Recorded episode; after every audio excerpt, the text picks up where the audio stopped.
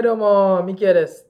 ジョージです。下沢です。オールナイトニューヨークはアメリカのニューヨーク市に住む男3人がニュースや日々の話題を中心にゆるく話し合うポッドキャストです。ということでね、はい。早速やってまいりましょはい。う。オープニングトークなんですけど、感染率が上がってきたロックダウンがまた起きるんじゃないかっていうこのニューヨークのうん最近の様子、どうんうですか？ニューヨークステート、これ、まあ、昨日のデータで、ええーソースが、えっと、たニューヨークタイムズかな、うんえーニューヨークステートの合計の昨日の時点で、1日のね、5282ケース。で日本がニュー一日で？ステートで、うん、ニューヨークステートだけで、すすごい量っすね、それ。そう、すごい量だよね。で、シティは、えっと、1735人。だけあど、ー結構いるな、それ。そう陽性者がってことですよね。そうそうそう、ケースが、そうそう、あ、そう、陽性者がね。で日本が、えー、534人。まだ大丈夫です。まだ大丈夫ですいますね。でもニューヨークの人口は、えー、1945万人だから。うん、それを分母にすると、分母にすると、えうー、んだいたい割合66的には人に1人かな。はいはいはうんそうそう、割合でなるほど。ね。ニューヨークステートね。公立の学校とかも、あの、なんか再閉鎖になったんですか？なるんですか？なる。なる。そう。もうなったかな。そう、だから思ったよりロックダウンの、なんつうんですか、最初のロックダウンほどじゃなくても、ちょっと、兆候が現れてる感じがしますけどね。そうだね。まあ、病院がまたね、いっぱいになっちゃったりとかね、し始めるのかどうかってとこだよね。だからそれこそ学校閉鎖だと、うちの部下とかで子供がいる子とかは、せっかくこう子供たちが学校に出てくれたのに、また戻ってくんの？うん。みたいなちょっと。息抜きができないってそうそうそう。そうお母さん大変なんだよねその子は。そうんか旦那はずっと家にいて別に飯作るわけでもないしまた家庭内環境があって、そうそうそうそうそうあそう。せっかくね、やっと学校に出てくれてほっとしたのに、みたいな。また家にいんの？みたいな。ああ、なるほどね。んそういうストレスがね、また溜まって、また離婚率が上がる。まあだからから前回のロックダウンみたいな同じようなロックダウンになったらその可能性あるってことですよね。でも今のところ、その学校の再閉鎖と、あとレストランが10時までしか営業できないんですよね。えっとね、インドアがドアが10時までなのテで、イクアウトとか大丈夫。そう、テイクアウトとかデリバリーは大丈夫。うちの店も12時までやってる。あと、アルコールの販売が10時以降だね。だからそれはもうどこでもってことですか？そうだね。うだからテイクアウト、デリバリーでもおそらくそうかな。うん、うちも一応10時以降にアルコールは今まで入ったことはないかな。まあもう結構寒いからね、レストランもその、まあ、テイクアウトとかだったらまだしも、アウトドアシーティングみたいなのも、ね、基本的にはアウトドア、インドアもめっちゃ少ないですから、その辺がどうなるのかなって冬で気になりますけどね。そうだね。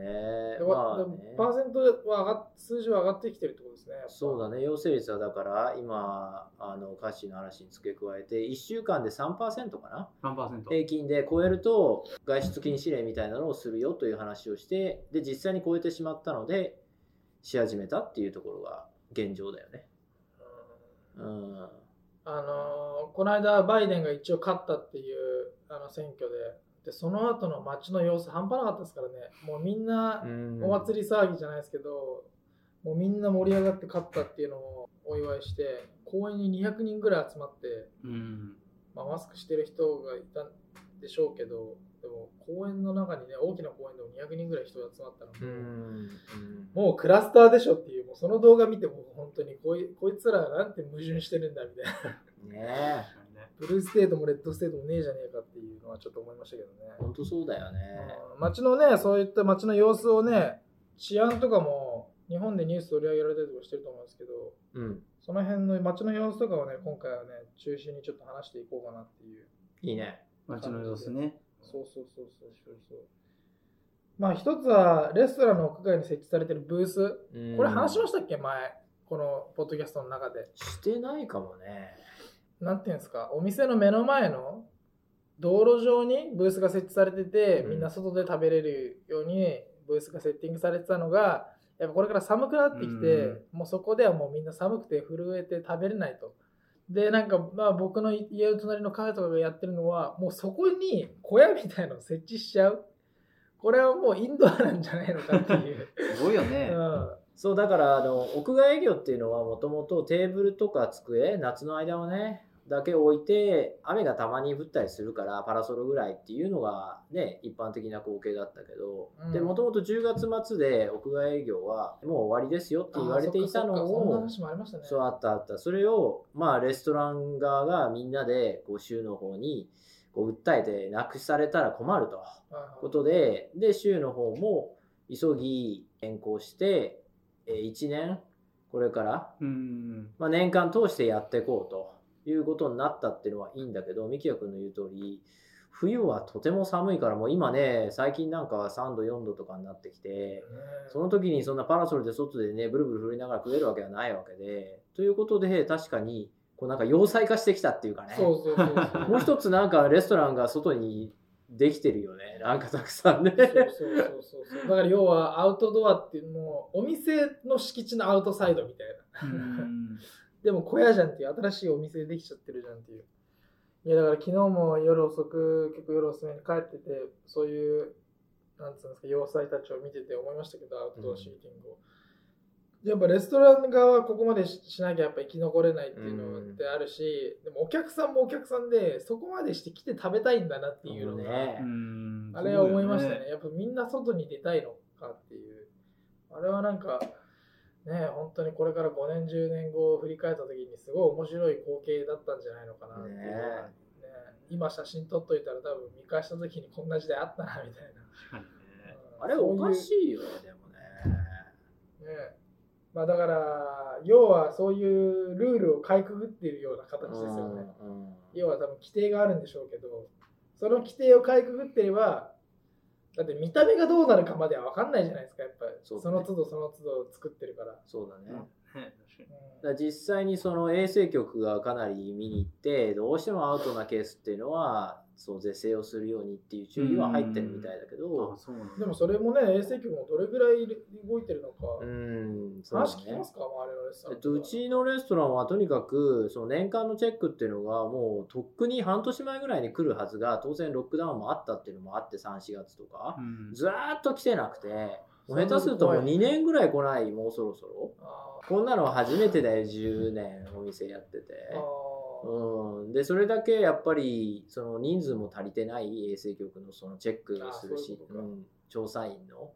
ということで他のレストラン経営者にも聞いてもみんななんか来てないでどこを回ってるのかっていうとやっぱりそういう屋外営業に力を入れてるようなところ。本当その要塞化してるようなようなものをたくさんブースを作ってるレストランをまずチェックしに行くので手一杯になってるっていう話だけどね。なんかあんなの作っちゃってね後から衛生局にこれダメですとか言われたらね 取り壊さなきゃいけない本当にその通りで俺もそのニュース読んだけど結局あれ作るだけで何千ドルもかかったりしてて、うん、本当そこまでのそのねフィーを回収できるのか？ね、見込みがあるんですかね、冬それだけお客さんが来るっていう。いや、どうなんだろうね。だってあれ別に完全密閉じゃないですからね。うん、てかまあ、聞いてる人は全然わかんないと思うんですけど、どんなものかわかんないと思うんですけど、基本的にはその小屋みたいなのがあって、窓とかたくさんついてて、空気の入れ替えができるような小窓が上の方についてる。で、それでそのエアサーキュレーション、だからその空気が通る道が一応計算されて作られてるんだと思うんですけど、中入ってる感 感じでは別に普通に小屋ですからね。うんうんうん、そんなに寒くもないし。そう規定があると言っても当たり前だけどどこもね決まった形のブースをあるわけじゃなくておのおのがね自分たちのデザインでやってるから勝手に板買ってきて勝手に作ってるわけだからこの前なんかビニールハウスみたいなのあったよ。まあ本当農場で見るようなビニールハウス。ビニールハウス系は多いですね。結構早く作れるから。あと山でキャンプとかで見るようなテント。はいはい、はい、じゃこりゃみたいなテント置いてる三角の三角じゃなかったけど ちょっとドーム型だったけどでも。ドームか。あこんなん使っちゃったみたいな。そうそうそうそう。あれはよくありますよね。一応ね規定では外のやつも、えっと、半分は開けなきゃいけないんだって、えー、うん、でもそうすると寒いんだよ寒いっすよ、ね、そこまでして三木谷君の言う通り食べに行く人って何だろうそうそうそう。だからだからレストランは分かるじゃないですか、うん、だってそれぐらいやんなきゃ、お客さん来なきゃ、ね、生き延びれないから。でもねお客さんの方はねやっぱそれでもう行くんだなっていう、うん、そこが意識違うよね。やっぱり日本日本人のその感覚とは、うん、そこまでして飯食いに行きたいのかみたいななんか。あるけどね。やっぱちょっと日本でさ感染率が上がったらもうみんな自粛しようみたいな、まあ、そういう、さあそうだなみたいな感じになるけど。どうなんですかね日本の居酒屋とかあれとか。いやなんか見てる感じだとねやっぱその外にさ出し出したりとかできないから。まあね、そうそう。やっぱりなんか空気清浄機買ったりとかもうなんかその加湿器買ったりとかさ。そういうあともうアクリル板とかでこう席で人数は制限した、そう人数制限してでなんか食べる時のマスクにもなんか工夫がされててなんかそのちょっとこう出てこうこういう感じで唾が飛ばないようにみたいな。前にこうガードされてるみたいなさ。そうそういう工夫があるんだけどニューヨークないからさそういうの。そうだね。日本はよう工夫してるよねそういうのがね、ね。うん、まあ、どれだけ効果があるかは置いといて、アメリカでそんなね、特別なマスクしてレストランで食ってるやつとかいないよね。そういうとこに行く人は、ミキヤ君が言うように、まあもともと多分そこまで気にしてないような人が多いよね。うん確かに。うん。それは間違いない。一つありますね。いやだからやっぱりそのコロナがあって最初ロックダウンだっつってみんなの生活が一気にこうね引きこもりになりましたけどやっぱ結局こんな状態でも人間の行動心理みたいなのはそこまで変わらないんだなみたいな、やっぱ木曜日になって金曜日になってどんどん週末になっていくにつれてみんな外に出たがる。これっていうのはやっぱ変わらないもんなんだなっていうのがちょっと面白いなと思いましたけどね。だってイーストビレッジとかうちの別店舗が2店舗目があるとことかもう週末やばいもん人の集まり、ね、若者たち、マスク一個もしてないでぐわー集まってもう警察も実は近く通ってんだけど見て見ぬふりみたいなところが多少ある。そうなんだ、うん、やっぱり経済回さなきゃっていうのもあるし、うん、まあ一人一人言っていけないでしょうね。言っていけない、うちもほらスペースをねたまにこう使ってない時に一般のお客さんにレンタルしたりするんだけど、うん、問い合わせずいぶん増えたもんね。俺全部却下してるけど借りれないかっていう連絡を。深夜4時までダンスパーティーしたいんだけど借りれますか100人みたいな。はいアウトみたいな。うちのキャパシティ74人だからねうちのスペース。100人も入れねえし100人無理やり入れようとするから、はいはいはい、もうその3密どころの話じゃないよね。半端ないな。半端ない。それぐらいもう気にしない人は全く気にしないまあ、その人がかかるだけだったらまだしも、うん、やっぱその人がかかって気づかずにどんどんいろんな人にまた出歩いちゃって移っていくっていうのが一番最悪のパターンですから、ね、責任も感じないしね。なんかやっぱ自分ねその本当第三者にかけかかってそうそうそういう人たちはもう自分がなってなければいいとしか思ってないから、うんうん、それはねあるよね。まあやっぱりじゃあコロナの影響まあ引き続きね続いてますけどその辺がちょっと今後どうなっていくかなっていうところが注目どころじゃないですけど我々の生活に関わってくるもうだから今年の初めみたいなロックダウンがもう一回起きるのか、うん、ね、ちょっとプリロックダウンみたいなすでに起きてるわけですもんね。そうだね。まあヨーロッパほどではないっていうことは一応ね、あの言わなきゃいけないかなと思う。ヨーロッパは本当のロックダウンをね、各国やってたりする。まやってますもんね。ニューヨークはそこまでではない。やっぱ人みんな外出て普通に活動はしているよというところはそれは伝えておかないといけないよね。まあ、ちゃんとマスクする人が増えた。あ、そうね。それが、あれですよね。だいぶ違いますよね。あの、だいぶ、そうだね。増えたかなとは思う。あれで予防できるのか本当わかんないけど、ね、まあでも、しないよりかは。しないよりはね、人に移す確率は下がると言われてるよね。まあね、そんな中でも人々の生活は一応、引き続き、みんな生活してますよと。うん。治安についてはね、どうですかね。最近、あの治安関係のニュースが多い気がするんですけど。多いね。治安。うん。なんか、銃撃が増えてるのとか、あれっすよ、イーストビレッジの、あの、借りてるスタジオのところの、うん、ほんと数ブロック先の友達の家の目の前で殺人事件起きてました、ね、ああ、ほんと。はい、マジ？はい。銃撃戦？いや、銃撃なの。銃撃戦銃撃戦ってか、銃撃戦ってすごいな。打ち合いかどうかわかんないですけど、まあ、凶器が何かどうかもわかんないですけど、まあ、あの殺人事件があったのはあったらしいですよ。あ、本当、うん、とか、やっぱり、最近は減った気がしますけどね、あのドラッグ中毒者とか、あの辺の周り、あんま最近は見ないかな。ホームレスとドラッグ中毒者はやっぱりあの寒くなってきて、あんまり見ない。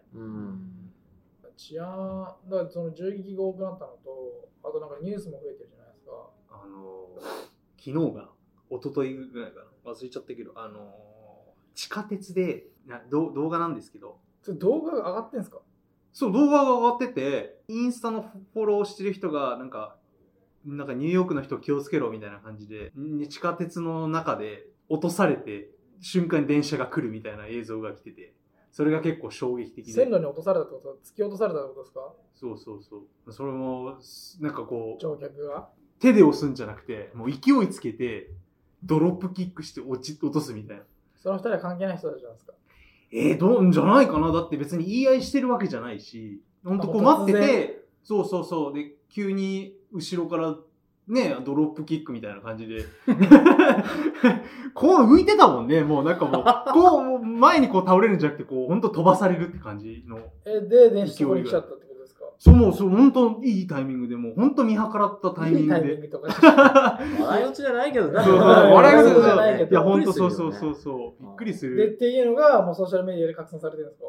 そう、拡散す、俺のとこには来たね。その、お危ねえから気をつけろみたいな。本当びっくりしたけど、あれちょっと怖いよね、やっぱり。まあやっぱ人は少なくなりますからね、夜極端に。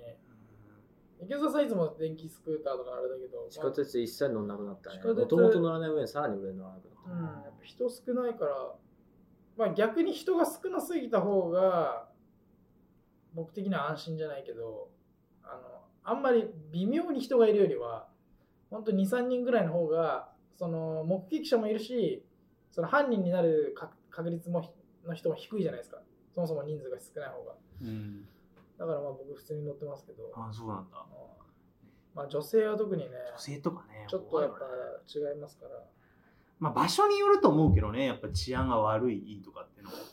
まあね、すごいなんかもうブルックリンとか怖いもんなんかも。うまあダウンタウン？あんまりそっち行かないかなあれだけど。ジョージさんあれでしょ？来るんですよねそのニュース。領事館から領事館から、うん、うん、来るね。で、まあでも、まあ、そ来るっつっても、その、感染者数とか、そのさっき、そのレストランも閉まるのがありまして、みたいな、なんか、雲さんがこう言ってました。治安系はないんですか？治安系はね、うん、だいぶ前に来たやつが、なんか、あの、あって、なんか刑務所から放たれた、なんかほら、放たれた、仮釈放みたいな感じで放たれたやつが。映画みたいな。なんか、そいつらが、あの、なんか、また犯罪を起こしてるみたいなっていうのニュースは見たけどね、だいぶ前に。最近ですか？まあ、その2、3ヶ月前ぐらいかな。最近だな、結構。そうそう、結構、まあ、だからほら、コロナでさ、あの、刑務所のあれも悪くなってる、環境も悪くなってるから、話しちゃうんだって、その仮釈放みたいな感じで。どういうこと？だから家に返すんじゃない？だから。刑務所の中でクラスターが発生しちゃうから。そうそうそう、話しちゃうから、つって、家に返して、で、またそいつらが 銃撃を起こすみたいな。めちゃくちゃ、だから犯罪、まあ、だったら犯罪、ね、うん、そう、それもなんかそう、確かに上がってる、うん、それも上がってるっていうのは、めちゃくちゃですね、それ。あの、日本の領事館のメールから来て、気をつけろっていう、そういうメールはあったかな。あなるほどね。ここ最近はちょっとないけどね。まあ、そうなったら確かに件数が増えるっていうのも、まあ、納得はいきますよね。うん、まあ、そういう奴らが銃隠し持って銃撃起こすみたいな。なるほどね。うん、まあ僕らの生活に、まあ、かとはいえ、って言って聞いてる人はもうじゃあもう無法地帯なんじゃないかみたいなイメージあると思いますけど、そんなことはないですよね。まあそんなことは、ね、全然平和ですよね。まあね、まあそういうところに行かない？あ、まあ確かに、うん、そういうブロックに行かない。そういうブロックにそういうブロックに。うん、そのワンブロック先はもう行っちゃダメとか。行っちゃダメとかね。そういうのがあるよね。まあ予測はできないですよね。予測はできない。マジ本当運が悪かったら本当になんか起きるぐらいの感じですよね。残念ながらね。地下鉄を乗りたくなくなっちゃうよねどんどんね、うん、でコロナ始まってからずっとだけど MTA って、まあ、C 州ってところで経営されてるわけだけど、うん、もう赤字額がひどいっていうのとこれ前からそうだったのがさらにコロナで乗る人が少なくなってさらにひどくなったわけだけど、うん、結局このまま政府のサポートがなかったら昨日のニュースだったから7000人とか従業員を解雇しなきゃいけないっていう。でそうなるとどういう影響があるかっていうと電車の待ち時間が大体平均で30分ぐらいになっちゃうと。いやそれはもう使えないですね使えないよね。そうするとさらに人が乗らなくなるからもう結局誰も乗らなくなってっちゃうっていう、ねうん、でより赤字が幅が広がってっちゃうし。で冬になっても地下がアンダーグラウンドがもう犯罪の温床にそうそうそうそうみんなそこに住み始めてね。で昔にねニューヨークの地下鉄って危なくてとても乗れたもんじゃなかったってね、うん、いますよね、うん、うちの親なんてねちょっと留学みたいなのしてたけどニューヨーク。でもとてもそんな地下鉄なんか乗るもんじゃないって言ってほとんど見たことはなかったって言ってて、えー、それ何年ぐらいですか？だから何年代相当前だよね。50年以上前か？70年代とか。かな。60年代とか。確かに一番やばそうっすもんね。そう。一番血気盛んな時ですよねニューヨークが、ね、やばそうだよね。70年代。えー、いやだから、ね、戻っちゃったらね。だからやっぱり今来てますよね。今一番なんか影響が来てる気がする、うん、あの最初コロナのロックダウンがあってその一番最初ってやっぱりその何もできないからその数ヶ月後に何かしようと思ってちょっといい変化が起こるじゃないですか。でも結局もうちょっと後になった今ぐらいにどんどんどんどん結局もうみんな何もできなくなってだから僕の農場もみんな引っ越したりとかニューヨークから離れたりとかしてる人多いし日本帰ろうかなとかアメリカ人でももう実家帰ろうかなとか結構いますから。多いよね。これからじゃないですかね。まだ来るんじゃない？これからあの一番しんどいんじゃないですか、ね、だってこの生活に慣れてきたはいいかもしれないですけどワクチンがねもっと広まって元の仕事の数とかに戻らない限りは結局もう耐えきれないですよね。うん。そうね。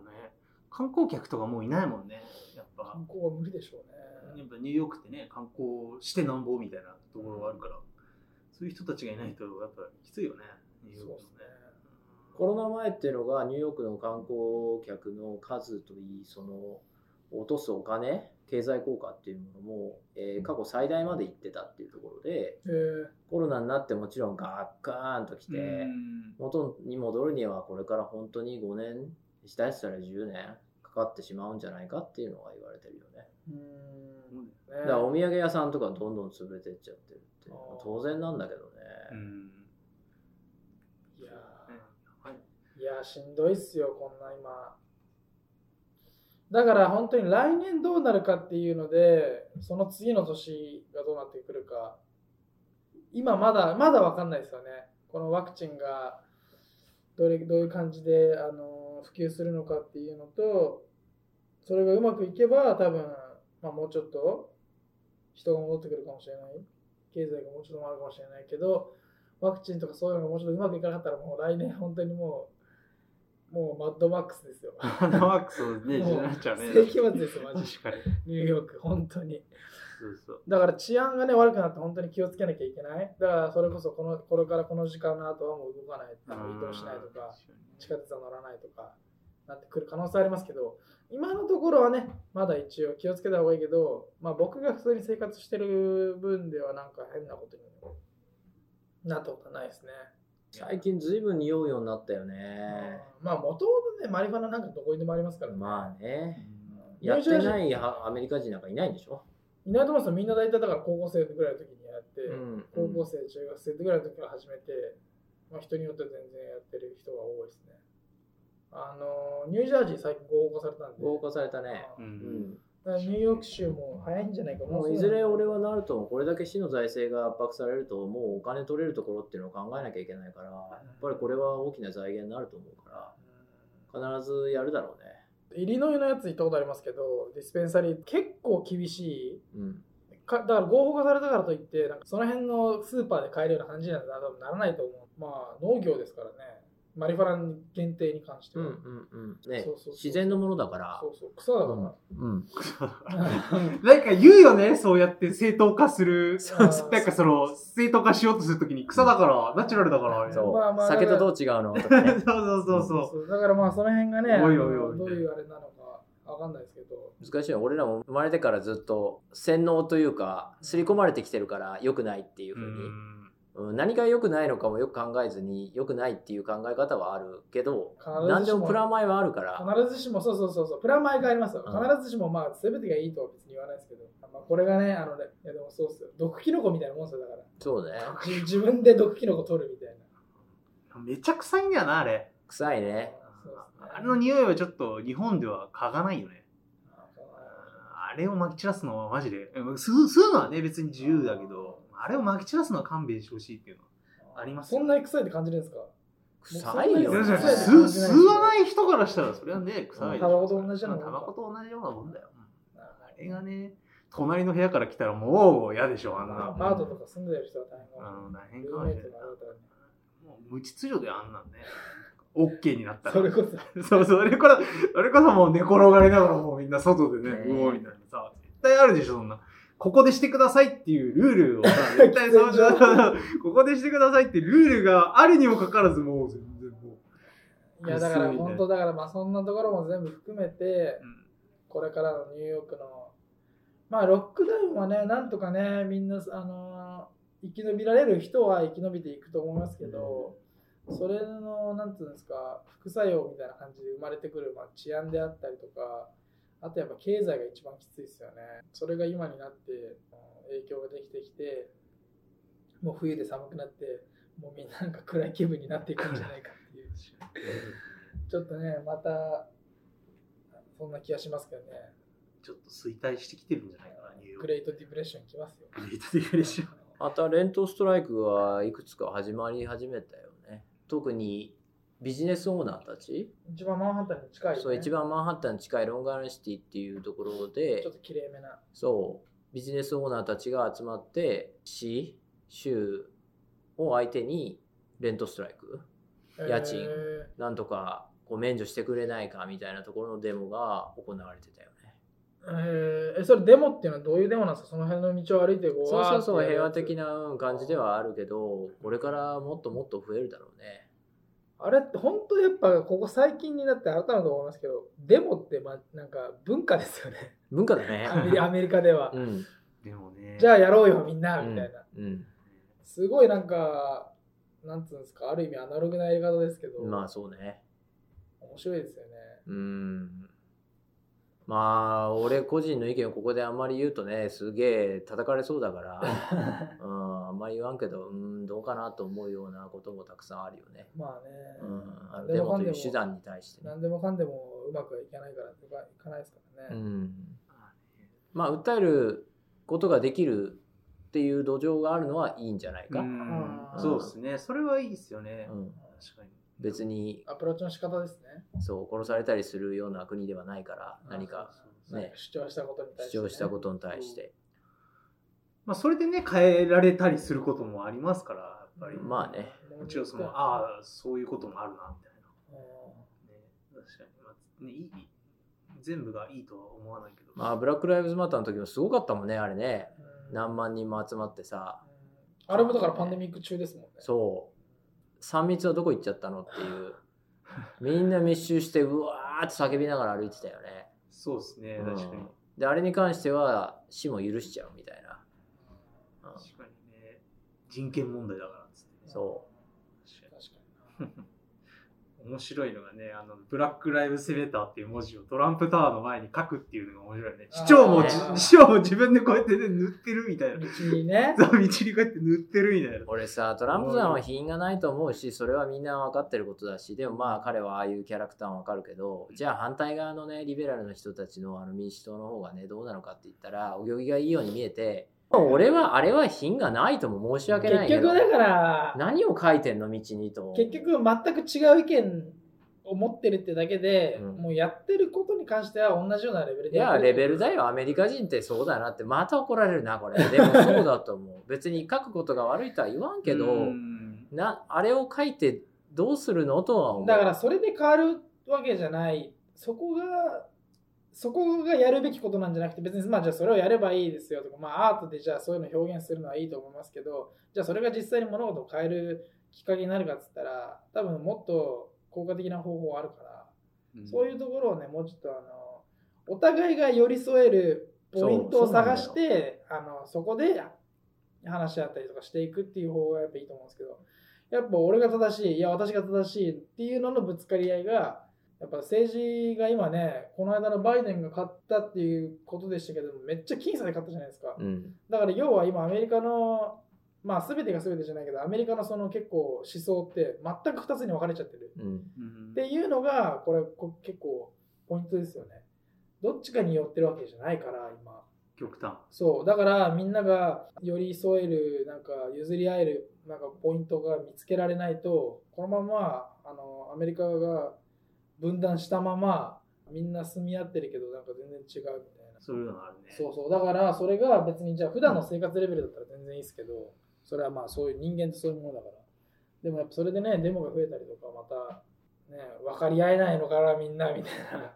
世の中がどんどんどんどん進行していくんじゃないのかな。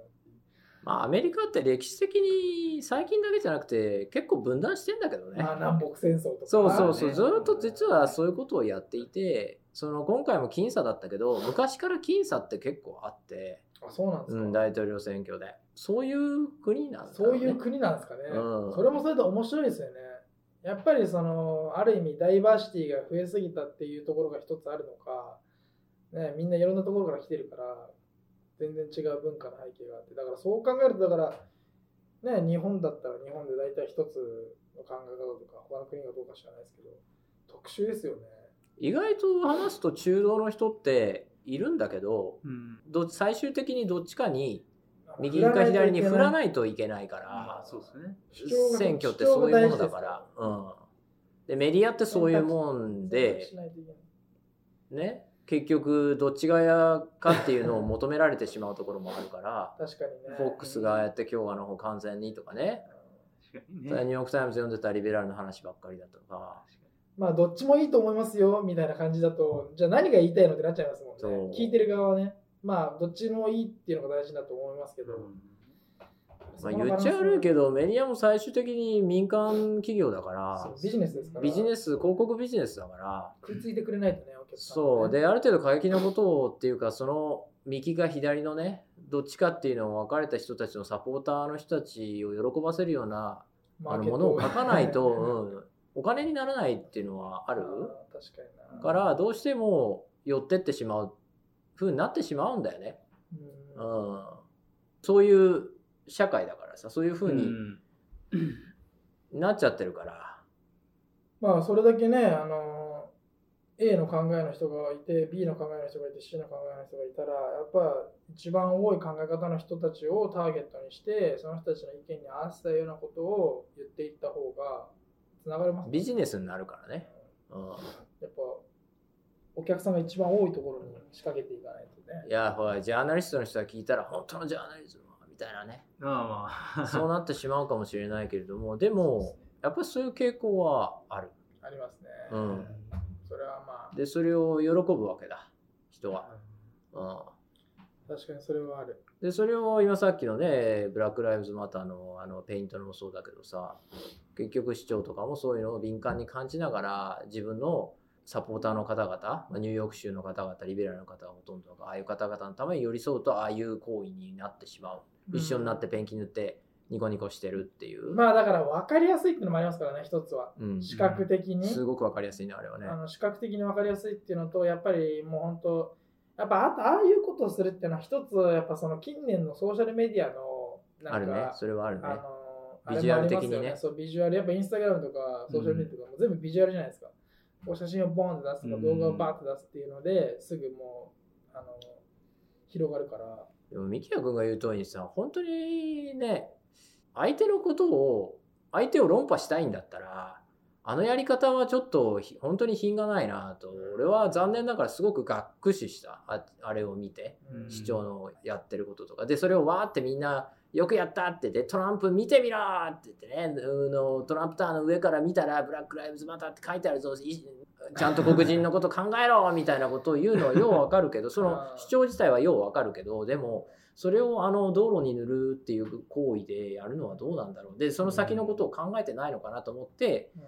えー数日前に「ニューヨーカー」っていう雑誌があるんだけど、雑誌ですうん。それ購読してんだけど俺は別にリベラルでもないけどでも一応購読してんだけどそこで出てたのが全米でねブラック・ライブズ・マターのペンキ道路に塗るっていうのが広まったんだよね。あの後。はいはいはいはでそれが今になって数ヶ月経ってどうなってるかっていうのを取材してる記事ででそのやっぱりあの基本的に違法なんだよね。い property に対して、うん、ああのペイントしちゃうペイントしちゃうっていう。でリーガルなもの実際に許可を受けたものもあれば受けてないものもああやってだってこうビジュアルで見えるものをこう大々的にやったら真似する人がたくさん出てきて、いろんな壁とかに書き出すんだよねブラック・ライブズ・マターっつってね。で。それは国がいいって言ったんだからって言って、でかいの。でもあなたのやつは別にいいって言われてないっていうか、そこで書いてそれは曖昧になっちゃうからね。そう曖昧な。じゃあそれを消すのか消さないのかとかダメって言えるのか言えないのか。だって一旦君はねあんなどでかく書いていいって言ってんのになんで僕のはダメなんだねとか、でじゃあいつになったら消すのとか、ああやって人がじゃあ歩いたら上汚くなってくよ、うん、誰かが塗り直すの？永遠と100年200年っていう、っていうところでやったのはいいけどその後のことを考えてなかったから。確かに、ね、うん、どうすんの今になってっていう。いろんなとこに書いたけど、うん、うん、っていうのは確かにその問題がこれから出てくるなっていう。まあ確かにね。やっぱその瞬間にやっぱり注目が集まって人々の目に留まればそれがいいっていうのちょっとありますからねそれ結でも本当に三木谷君の言う通りやり方がそれじゃないんじゃないっていうのはすごく俺も感じた。うん、相手のことを考えてトランプを本当に論破したいんだったらに認めてもらいたいんだったらそういうやり方は憎悪しか生まないっていうか、ビジュアル的に確かにインスタ的にいいかもしれんけど、違うんじゃんって、うん、俺はすごくあれを見て思った。確かにね、うん。っていうのはやっぱありますよね。そう。で今になってさそれはイリーガルだどうやって消す消さないとかさ議会で話してるみたいな各州がさ 何議会で話してる。なんかそういう状態になっちゃってそこじゃないだろ話し合うのはみたいな。結局黒人の人たちに目を向けられてないそうそうそうなんだよ。ペイントの方に議会の話がいっちゃって結局じゃあ人権がどうなるんですか？っていうところとかシステムはどうするんですか？って話にいかなくなっちゃう。それのおかげでね、それは意識をね、うん、持たせるって君、うん、意味合いがあるのはよう意識をね、持たせるのはいいことですけどね。この今の分断はね、ちょっと今の大統領が自分の支持率高めるためにそうやって作ってきてるもんだから、うん、あもうしょうがない。この4年間の何集大成みたいなのがもう今出てるわけでしょ、ここで。それはもうね、本当でもね、やっぱトップの人がもう逆にもう煽るみたいなさ。はい、あんまり多分気にしてないと思うんだ彼自身だからそういう塗られても別に。ああまあね。そうそう。全然気にしてないでしょだから意味がないよね。だから結局なんつうんですかまあ我々含め大衆はやっぱりその上の方から来たとかその周りで広がってる大きなイメージとか影響されやすい、うん、そうだね。だからでもやっぱり結局動かしてる側の人たちはそういうの分かってやってるから、うん。本当犬が羊の群れを追いかけるみたいな感じですけどこっちに行ったらこっちに行くでしょ羊はみたいな、ね、そのプロだから政治家は、だってねそれのそれのためにねそれでやって生きてるわけですから。そういうところまでねまあ一人一人がそういうところまで裏をかいて考えるなんていうのはなかなか難しいと思うんですはいひとまずトランプさんはまだ負けを認めていないわけだしで、あとは上院がギリギリの状態になっちゃった、これはこれで。ね、あと、ジョージア州の最終決定ね、最終戦が、決選投票が1月にあるから、あれによってアメリカの未来が大きく変わるから、もう今もう両陣営ともあそこに全てのお金を費やして、大決戦ですよ、1月。それで全てが変わる。オールブルーになっちゃうのかな？らないのか？まだ1月までちょっと分かんないですか？全然分かんないな。おそらくギリギリ今日の方が勝つだろうと。そうですね。うん、多数派になるだろうって言うけど、それでもギリギリだからね。4問は50、50のタイになっちゃったら、これはやばいよ。もうほぼオールブルーだから。うん、副大統領が決済するからね、50、50でイーブンになった場合は。イコール、51ね、カマラさんがするってことだから、うん、要するにオールブルーでね、それはね。そうなると、ね、俺も株とか投資してるけどどうなるかっていうところ本当読みづらい。そうですね。全く読めない。でもまあ取られたら取られたらもう何？ひもう左のことはできなくなるわけじゃないですか、うん、もう、うん、ディファウンド・ダー・ポリスみたいな。そうだね。警察予算を減らすとか、うん、まあ、それはそれで多分バイデンさんにとっては多分いいかもしれない。そう。とも言われてんね。ねそんなこと言えないよバイデンさん。そうそう。そうそうでもオールブルーじゃない方が実は実は投資いいこともあったりでもこの件に関しては通りづらいなとか。うん、それぞれあるからね、ねじれてる方がいいっていう場合もあったりするのは悲しいことだけど、まあそう事実そうだよね。そうですよね。だってバイデンさん47年ぐらい上院議員やってるから、うん、それはもうだってね、共和党の1人2人ぐらいがさ、交渉してさ、まあ、このディールでみたいなさ、多分できると思う。トランプさんよりかはね、ディールメイクメイクしてくれる。ね、そうそうそう。っては言われてるけどね。いやもう本当に。そういう、あるんじゃない？そう駆け引きが。一応その上院の方もね今トランプ負けてないみたいな感じになってるけど。まあそういうねバイデンさんがなるっていうことは多分もうみんな分かりきってるけど。まあ一応その共和党としてはみたいな。まあこねそういうことを言ってみたいななるほど、ね、そうそういう過激があるみたいよ、思ったよりは過激派のデモは起きなかったっていうのがあるから、ね、まだそんな殴り合いになったり打ち合いになったりみたいなのはね言われてたほどは全く小さい小競り合いはあるけどね、うん、うん、まあっちもそういう事件はなかったですからね。そうだね。一時銃の売り上げはすごくなってたけど、うん、基本的に白人の男性がね持つものだった銃が非白人の人たちが随分買ってっていうので、うん、俺もちょっと銃作ってる会社とかに投資してたりしてたけど一回ドーンと上がったりとか乱高下がすごかったよね、うん、今はそこは落ち着いてるよね。銃ね。何億兆？10, 10がですか？10の数がアメリカって。何億兆？何億兆。え、アメリカの人口で3億人ぐらいしかいない、3億人ぐらいしかいない。何億兆？何億兆。あ、兆ってあの、兆って、1兆、2兆。1兆、2兆、10の方なんです。そうそうそうびっくりしたよ。どんな数だよね、でもそれでも相当だよ。いや、ほとんどの家庭にはあるのまあ、一人。ぐらいになっちゃう。みたいなね。なっちゃう。結局は。それぐらいアメリカ人って持ってるから、自衛のため当然持たない方がおかしいみたいな人たちもたくさんいる。家族を守るためには当然でしょみたいな。日本って刀狩りしてなかったらそんな感じになってたいや、なってたかもしれないね。なってるんじゃないねねいやよくできたなとも思うけどね、日本のその刀狩りで。よくそんなね、みんなこう。何なんですかね、日本人でやっぱそういうとこポライトなんですかね。ねっていうかまあ、その、一党独裁じゃないけどさ、うん、あの、独裁政権がありだよ、豊臣秀吉のさ、そういうのがあると動くんだよ。よく平和の方向に持ってったというかさ、まあ、あれはただ単にこう、地方の反乱を防ぎたかったっていうだけの話なんだけど、お上に対するね。今はそうはならないからさ、民主主義の世界だからみんなね自由に自分の考えをっていう。自分でね。自分で自分を守るっていうねアメリカ人のねその昔からの考え方もあるしね。民主主義ね。ちゃんとみんながね、考えれる頭があればね、民主主義は機能すると思うけど。めちゃメディアメディアとかが。そうそうメディアに操作されちゃうからね。あの、で、SNS とかね、今、SNS とかがもう、ね、あれとかが。よく聞くの中のお店でさ、ほら、マスクしないで入ってきて、で、つけろって言ったら切れて、バーンって打っちゃったっていう。そんな話よう聞くからね、もう毎日のどっかじゃもうニュースにもならないぐらいなんじゃない？うちもスタッフには、うん、あのもしそういう人いても、もう一言声かけて、もう反抗するようだったら強制しないで、もうそれは諦めろっていうことを言ってる。うん、もうそれはその場でもう商品渡してさっさと帰ってもらう方が、変にずっとマスクつけなきゃ売らないみたいなことを言って、どこでパッと出されて、あまあね、危険に及ぶか。言い争いとかになってもね、怖いですからね。まあ、それは正直違反なんだけど、そういう人に売ってはいけないだろうし、そういう人を室内に入れてはいけないんだけど、お店に。でも、でもだよ。従業員の安全を考えたら、もうそういう人に何を言ってもしょうがないから。もう何か何かあってからじゃ遅いですからね。そう、遅い。よくもなんかいくつかあったよ、そういうの。